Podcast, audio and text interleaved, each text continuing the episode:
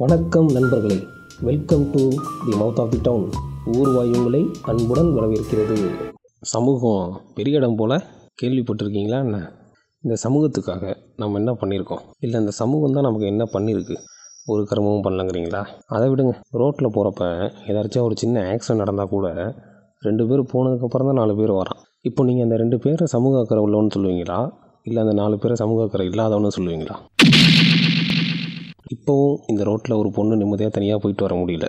இதுக்கு காரணமும் சமூகம்னு சொல்லுவீங்களா? இல்லை எப்படி? லஞ்சம் வாங்குகிறான் ஊழல் பண்ணுறான் சமூகம் இதெல்லாம் கேட்காதான்னு எதிர்பார்க்குறோமா இல்லையா? தயக்கம் தாங்க. யாராவது முன்னெடுத்து நிற்க மாட்டாங்களா? அவங்க பின்னாடி போகலாமான்னு ஒரு தயக்கம். அப்புறம் ஏன் சொல்கிறீங்க தலைமை சரியில்லைன்னு. நீ தலைமையாக இரு. நீ நல்லவன்னு உன் மனசுக்கு தோணுச்சுன்னா. அதனால் யாரையும் எதிர்பார்த்து நிற்க வேண்டாம்னு நான் நினைக்கிறேன். நல்லதே பண்ணுங்க நல்லதே நடக்கும்னு சொல்லுவாங்க. கரெக்டாக எப்படி? பல இன்னல்களுக்கு பின்னாடி ஒரு நல்லது நடக்கும். எப்படியும் நல்லது நடந்தால் சரி தான் என்ன சொல்கிறீங்க ஒரு இன்சிடென்ட் சொல்கிறேன் ஒரு நாள் பைக்கில் நானும் என் ஃப்ரெண்டும் போயிட்டுருக்கோம். எங்களுக்கு முன்னாடி ஒரு ஃபேமிலி போகுது. அவங்க கையில் வச்சுருந்த மளிகை பை வந்து கீழே தவறி விழுந்துருச்சு. நாங்கள் பார்த்தோன்னே பைக்கை ஸ்டாப் பண்ணிட்டோம். அந்த ரோடு நல்ல டிராஃபிக்கான ரோடு வேறு. நான் கை காட்டி எல்லாத்தையும் நிப்பாட்டிகிட்டு இருக்கேன். என் ஃப்ரெண்டு அந்த ஜாமான் எடுத்துக்கிட்டு இருக்காரு. நான் சொன்னதில் முக்கால்வாசி பேர் நிற்கிறாங்க இருந்தாலும் கொஞ்சம் பேர் வந்து போகிறாங்க போகிற நீ ஒழுங்காக போனியா? அவங்க வாங்கி வச்சுருந்த அந்த தக்காளி அப்புறம் ஏதோ மாவு பாக்கெட் நினைக்கிறேன். அது எல்லாத்தையும் வண்டி விட்டு எடுத்துகிட்டு போயிட்டேன் போயிட்டு ஒரு சாரி வேறு. என்ன டேஸுக்கு அந்த சாரின்னு நான் கேட்குறேன் நீ உதவி செய்யலனாலும் பரவாயில்ல. உபத்திரமா இல்லாமல் இரு. அதுவே போதும். பாவம் அந்த அம்மா. அதை பார்த்துட்டு கண்ணீர் விடுறாங்க. மனசுக்கு ரொம்ப கஷ்டமாக போச்சுங்க. இப்போவும் ஒரு பொண்ணால் நிம்மதியாக தனியாக வெளியில் போயிட்டு வர முடியல தான் இதுக்கு காரணம் நம்ம தான் நம்ம தான் எவனாவது கேட்பானான்னு எதிர்பார்த்துட்ருக்கோம்ல அப்புறம் எப்படி? சமூகம் என்றால் நாம் எல்லோரும் தான் எல்லோரும். நம்ம தான் கேள்வி கேட்கணும்.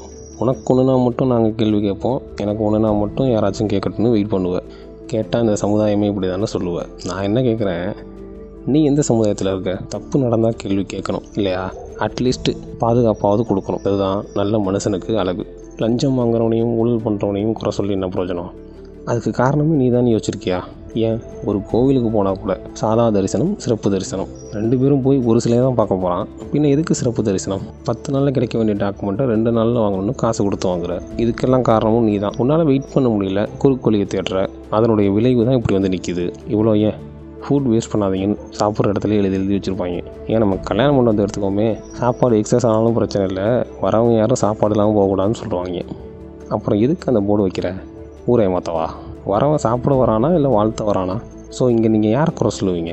சாப்பாடை வாங்கிட்டு திங்க முடியாமல் கொட்டுறவனையா? இல்லை சாப்பாடு செய்கிறவனையா என்ன கேட்டால் சாப்பாடு செய்கிறவன் தான் சொல்லுவேன். ஏன்னா நம்ம மேரேஜ் போகிறதுக்கு காரணமே வாழ்த்து தானே ஒழிய சாப்பிடல. அப்புறம் ஒரு கேவலமான பழமொழி இருக்குது வயிறார சாப்பிட்டுட்டு மனசார வாழ்த்திட்டு போகணும் ஏன்டா உனக்கெல்லாம் தின்னாதான் மனசு வருமா என்ன? நீங்கள் கேட்கலாம். இவ்வளோ பேசுகிறியே நீ எப்படின்னு. ஹிஹிஹி என்றும் நான் உங்களில் ஒருவன். ஸோ நான் சொல்ல வர்றது என்னன்னா என்றைக்கும் சமூகம் திருந்தாது. நம்ம தான் திருந்தணும். மீண்டும் சந்திப்போம் என்றும் அன்புடன் உங்கள் ஊர்வாய். டாடா.